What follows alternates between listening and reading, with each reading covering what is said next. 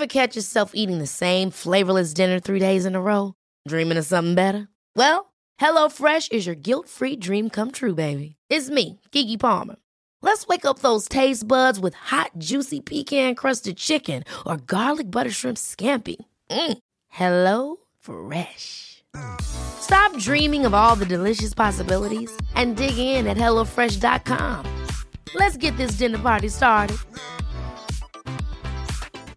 Even on a budget, quality is non-negotiable. That's why Quince is the place to score high-end essentials at 50 to 80% less than similar brands. Get your hands on buttery soft cashmere sweaters from just 60 bucks, Italian leather jackets, and so much more. And the best part about Quince, they exclusively partner with factories committed to safe, ethical, and responsible manufacturing. Elevate your style without the elevated price tag with Quince. Go to quince.com slash upgrade for free shipping and 365-day returns.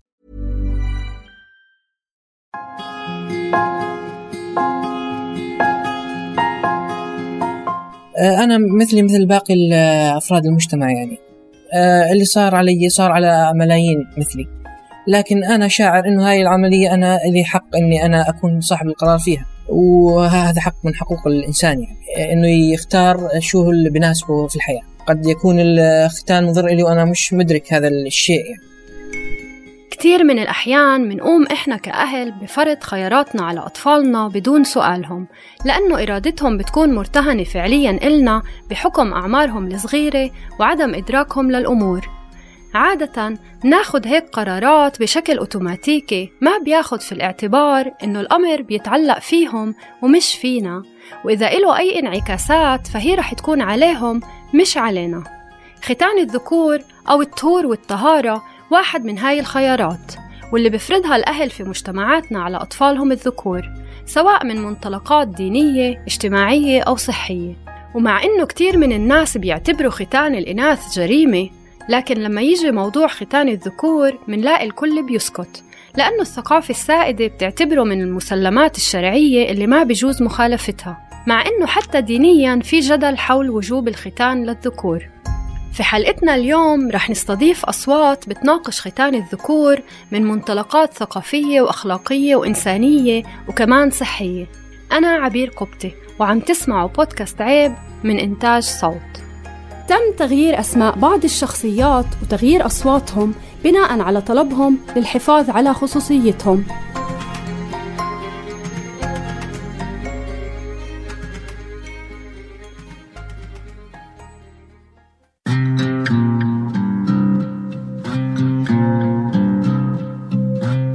ضيفنا الأول هو إبراهيم من الأردن واللي بعد ما كبر وأصبح بالغ دخل في نقاش مع والده الباحث بالشؤون الشرعية والاجتماعية واللي توصل ولو متأخر لاستنتاج بأنه عملية الختان اللي أجراله إياها وهو طفل كانت خطأ. في البداية كنا نتداول في موضوع الختان شو أصله الديني وأصله الاجتماعي وليش بتتم هاي العملية في مجتمعنا؟ والدي هو باحث يعني من أكثر من 30 سنة باحث في الأديان والعلوم الاجتماعية بشكل عام يعني. فحكى لي عن أصل عملية الختان. إنها هي عادات متوارثة ما لها أساس ديني أو سند قانوني تستند عليه يلزم الشخص إنه بإجرائها سواء ذكور أو إناث. وإنها مجرد عادات مأخوذة عن ديانات قديمة من آلاف السنين. في ضوء هاي النتيجة اتفق إبراهيم مع والده أنه يرفع عليه دعوة قضائية في المحكمة بسبب ختانه إله وهو طفل.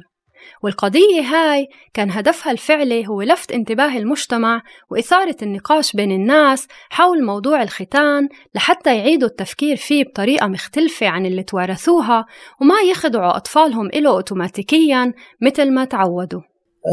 اقترحت أه إني أه أن نثير هذا الموضوع قانونيا عن طريق المحكمة. وهو ما مانع وشجع الفكرة وسجلنا دعوة قضائية في محكمة بداية الكرك مضمونها التعويض عن الأضرار المادية والمعنوية. يعني هي دعوة مدنية. تعويض ما لها علاقة في في الجانب الديني ولا لها علاقة في المحاكم الشرعية. هاي القضية واللي بتعتبر الأولى من نوعها في الأردن انتهت بمصالحة صادقت عليها المحكمة والتزم فيها والده لإبراهيم بدفع تعويض مالي له عن الأضرار اللي تعرض لها نتيجة عملية الختان. ورغم إنها ما أدت لتغيير مباشر في المفاهيم لكنها أثارت اهتمام الإعلام وباحثين ومحامين داخل وخارج الأردن.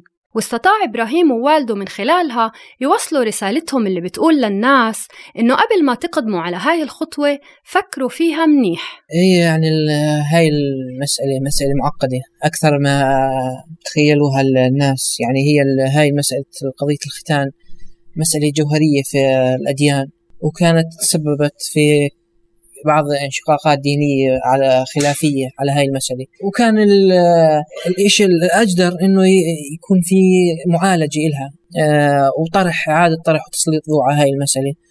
وعادة طرحها والحوار يعني في النهاية المفروض يكون مفيد.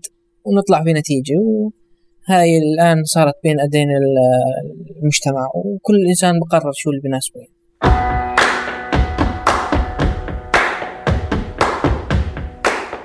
ضيفتنا الثانية لليوم هي أميرة من الأردن واللي بتعمل ممرضة ومقيمة حاليا في الإمارات. أميرة قررت هي وزوجها من الأساس إنهم ما يجروا لأولادهم الاثنين عملية الختان واللي بتتضمن عمليا قطع وإزالة القلفة أي الجلد المحيط برأس العضو الذكري. أنا عندي ولدين ومن قبل ما أتزوج زوجي كنا مقررين هذا القرار إنه إحنا ما رح نعمل ختان إذا إجانا أولاد للذكور. وفي الفترة كنت فيها أنا حامل كان فترة كنا عم نحضر فيها برنامج كان في دكتور سامي ذيب على اليوتيوب. كان فاتح موضوع ختان الذكور برضو. وشرح على عدة حلقات متتالية إنه الختان من الناحية القانونية من الناحية الطبية تاريخيا من الناحية الدينية وتأكدنا يعني إنه إحنا قرارنا الصائب وإنه المفروض إنه ما, ما نعمل هذا الإشي لأنه مش من حقنا. الغريب إنه موضوع الختان أو الطهور بصير في مجتمعنا مسألة رأي عام لما يولد لحدا طفل. وبتلاقي القريب والبعيد بتدخل وبسأل وبمارس ضغوط على أهله حتى يستعجلوا فيه. هذا في الحالة الاعتيادية. فما بالكم لما يكونوا أهله مقررين أصلا ما يطهروه. جهة آه، عائلة عائلة زوجي ضغطوا عليه. ليش لهلأ ما طهرتم وعيلتي أنا كمان ضغطوا علي. وكانوا يسألوا. وكل فترة وفترة يرجعوا يفتحوا الموضوع. وإحنا نحاول إنه نسكر على الموضوع. إنه كل مرة نطلع مبرر معين. أول فترة كان في أسئلة من من من من وين ما كان. مين ما إجا؟ الجارة الأقارب البعاد الكل مهتم إنه طهرتوهم ولا لسه. إنه مع الأصدقاء كنا نفتح الموضوع ونناقش ونحكي أسبابنا الحقيقية. أصحابنا ما كانوا يسألونا من الناحية الدينية بس أصحابنا يعني أنا بتذكر بعد ما صار عمر الولاد أشهر صاحبتي كانت حامل في ولد وهي كانت بأستراليا. هي وزوجها كانوا عم بيسألونا إنه أنتوا كيف كيف صمتوا يعني وكيف المجتمع يعني وافق على إنكم خليتوا الأولاد مش مطهرين. وهم كمان إنه عم بفكروا لابنهم اللي بده يجي إحنا شو القرار اللي لازم نتخذه؟ أميرة شرحت لصديقتها أسبابها وطلبت منها تفكر هي كمان منيح وتبحث في كل زوايا الموضوع قبل ما تأخذ قرار ختان ابنها من عدمه. خلونا نسمع إيش حكت لها. اعرف بالضبط هاي القطعة اللي بدكم تشيلوها شو أهميتها. اعرفي إلها دور ولا ما إلها دور؟ هل هي فعلا إنه راح راح تكون سبب في مشاكل ولا هي عم تحمي ولا هي عم بتنظف ولا هاي ولا هاي إلها دور من ناحية الخلايا الحسية وإلها دور بس يكبر ومن ناحية العملية الجنسية. قديش هو راح راح يخسر إذا أنت قررتي هذا القرار؟ خديها من ناحية حقوق الإنسان. أنت عم تعمل عملية لإنسان ما بيقدر يعطي موافقته على هذا الإجراء. يعني من من أكثر من ناحية. شوفي ادرسوا الموضوع يعني من من أكثر من ناحية. وبعدين قرروا. أميرة كانت بتتحدث من زاوية الموضوع العلمية والطبية لموضوع الختان. لكن خلينا الآن نسمع كيف تعاطت هي وزوجها مع جوانبه وأبعاده الدينية. أنا وزوجي متفقين على هاي الشغلة. إذا بدنا نعمل إشي مش لأنه انفرض علينا من, من الدين. إذا بدنا نعمل إشي بده يكون في له دوافع أخلاقية في له دوافع إنسانية في له مبررات حقيقية. يعني إحنا قادرين نشوفها ونمسكها نلمسها. آه، أثرها المفروض إنه كان في وقتها ويمكن كانت مفيدة في وقتها بس ما, ما بدي أطبقها على نفسي. أنا هلأ ما يعني في في ظروف جديدة في زمن جديد بده أشياء بده أشياء تانية.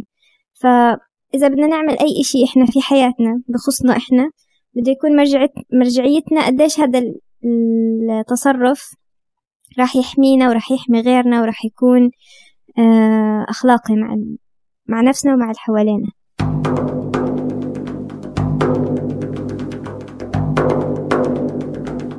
ما في أي توصية من المنظمات الصحية الدولية والمرموقة بضرورة ختان الذكور وبنفس الوقت تتجنب هاي المنظمات إصدار أي دعوة لمنع الختان. مثل ما بيشرح لنا طبيب الأطفال الدكتور قاسم مصري واللي بيسلط الضوء على أنه هذا الموقف المحايد يعود بالأساس للخلفية الدينية المتفجرة للموضوع سواء في اليهودية أو الإسلام. هاي طبعا من المواضيع اللي كثير تتناقش بحدة في مجال الطب.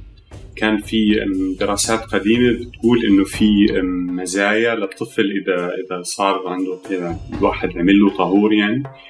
لكن حاليا ما في أي سبب يدل على إنه في مزايا مقابل الطفل ما انعمل له طهور. ففي الواقع طبيا ما بتقدرش تقول إنه الطهور بيميز أو بيعطي فوائد صحية للطفل مقارنة بالاطفال اللي ما بيطهروا.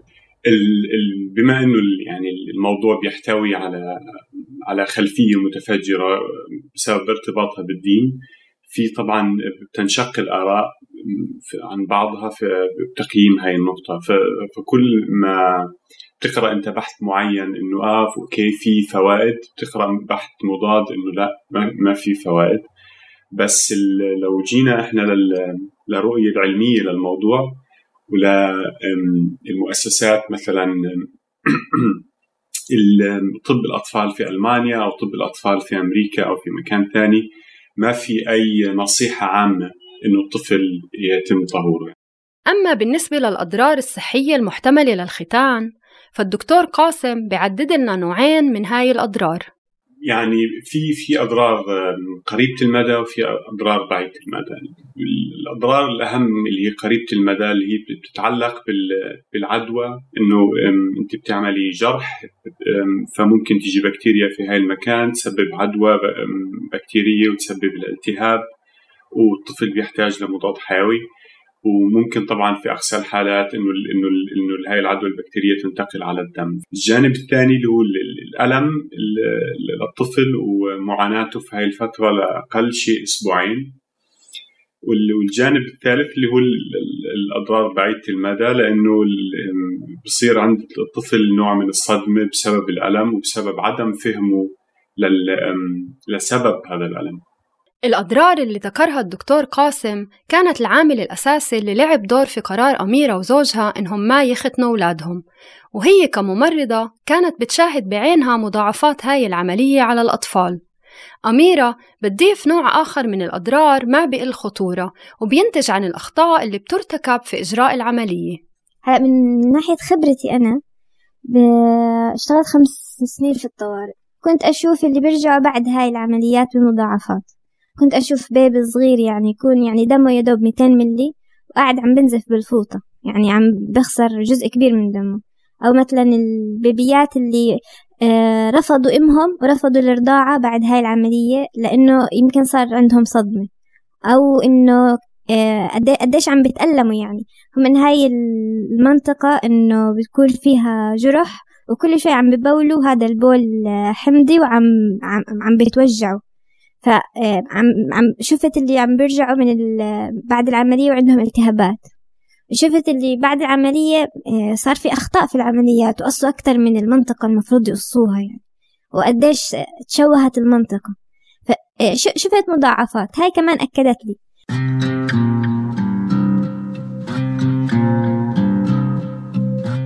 طيب شو بالنسبة للاعتقاد بأنه الطهور بشكل حماية للطفل من الالتهابات والأمراض البكتيرية اللي ممكن تصيب القلفة؟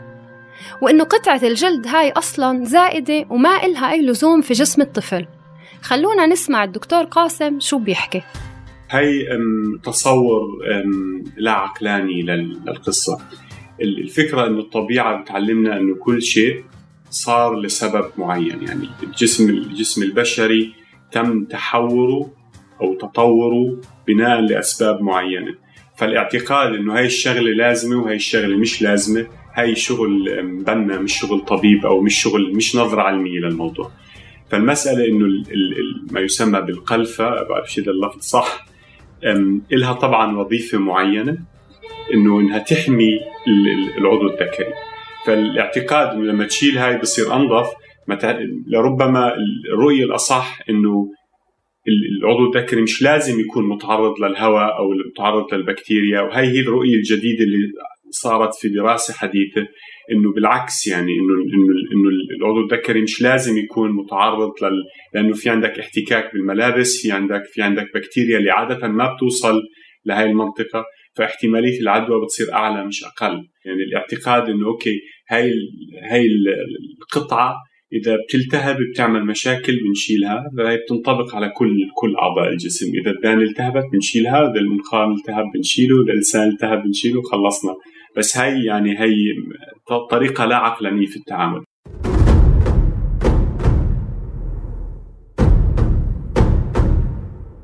الدكتور قاسم بيقدم نصيحة للأهل. إنه بدل إزالة القلفة بسبب خوفهم من البكتيريا أو الأمراض إنهم يهتموا بنظافتها ويعلموا أولادهم كيف ينظفوا حالهم. بيقدر يطلع بالإنترنت كيف كيف طريقة التنظيف وكذا. في هاي الأمور الواحد طبعا بما إنها منطقة حساسة ما بيحتاجش معقمات أو هيك شغلة فبتحتاج أنت قطن قطن معقم ومي. وبتنظف في هاي المنطقة وخلاص. بتتفادى إنه يصل لهاي المنطقة يصل مثلا إذا الطفل كثير صغير إنه يصل براز أو هيك شغلات لأنه هو طبعا منها بتنتقل العدوى فالمسألة إنه أنت بدك بس تدير بالك إنه ما يصير ما, ما توصل لهالمرحلة إنه الطفل ما يضل مثلا طول النهار بلا ما يتنظف مرة واحدة. فهي هي يعني الشغلة المهمة بالنهاية من الواضح أنه موضوع الختان بيتداخل فيه الديني مع الثقافة مع الإنساني مع الصحي والمخرج اللي بيشوفه إبراهيم من هاي الدوامة بيكمن في إعادة النظر في المفاهيم والمعتقدات السائدة عن الختان والأهم ترك الخيار لصاحب الخيار. المفروض أنه آه، تكون هاي المسألة آه، يعيدوا فيها الناس التفكير والنظر وعلى الأقل على الأقل إذا ما منعوا عملية الختان إنه يكون في للشخص المعني صلاحية أو رأي إنه يكون هو صاحب صاحب الإرادة في تحديد إنه بده يعملها أو لا. أنا مع هذا الأمر وحتى لو رزقت بأولاد راح أعطيهم الخيار فيها آه، لما يبلغوا سن الرشد يعني. أميرة بتتفق مع إبراهيم في إنه المفروض نترك الخيار للشخص نفسه لما يكبر ويوصل لمرحلة عمرية بتأهله إنه يقرر بنفسه يتطهر أو لأ. الأولاد لازم يعرفوا شو اللي عم بصير. يعني بس يوصلوا لمرحلة وعي يصيروا يحكوا لنا إحنا ليش مختلفين. بدنا نحكي لهم التفاصيل وبدنا نحكي لهم هذا الإشي راجع لكم أنتوا أنتوا اختاروا. ارجعوا اقرأوا عن الموضوع وأنتوا اختاروا. أما الدكتور قاسم فبذكر الأهل إنه هيك قرار ما بيتعلق فيكم كناس بالغين بل بأجسام أطفال صغيرة أنتوا المسؤولين عن حمايتها. بهمني أقول إنه إنه الإنسان لما بده يعني يتخذ قرار في إنه طهور أو لا طهور إنه يفكر بشغلة واحدة إنه المسألة ما بتتعلقش باختيارك أنت كإنسان بالغ إنه المسألة بتتعلق بجسم طفل صغير لا حول له ولا قوة بهاي المسألة والواحد ممنوع ينسى انه الطفل في هاي الموقف ما له لوبي ما له إنسان يحميه. فالمسألة إذا أبوه وأمه بيعرضوه لخطر الالتهاب والعدوى والألم فمين بده يحميه لهالطفل؟ لو شو ما كانت منطلقاتنا كأهل بيسوى نوقف شوي ونفكر. يمكن أحيانا مش سهل نتعامل مع ضغوطات المجتمع ومنفضل نمشي مع التيار بدون ما نوجع راسنا. ويمكن أحيانا نسمع آراء من جانب واحد بدون ما نبحث ونتعمق. وفي أحيان أخرى نتعامل مع القضية بشكل أوتوماتيكي بدون ما نوليها تفكير كبير. بس يمكن بيسوى نوجع راسنا ونوليها تفكير. يمكن يكون الأسهل إنه نقرر عن أولادنا. لكن في بديل وهو إنه نترك لهم الخيار لما يكبروا وخصوصا إذا الموضوع بيتعلق بقطعة من جسمهم. كنا معكم في التقديم عبير قبطي وفي الإعداد عبير أيوب وفي الهندسة الصوتية أنضوني حنا. وقدمنا لكم بودكاست عيب من إنتاج صوت. تابعونا على فيسبوك وإنستغرام وتويتر. وفيكم تسمعونا على iTunes أو على أي podcast player بتختاروه. العيب هو سجن موجود بس في راسنا. خليكوا على السمع في الحلقة الجاي.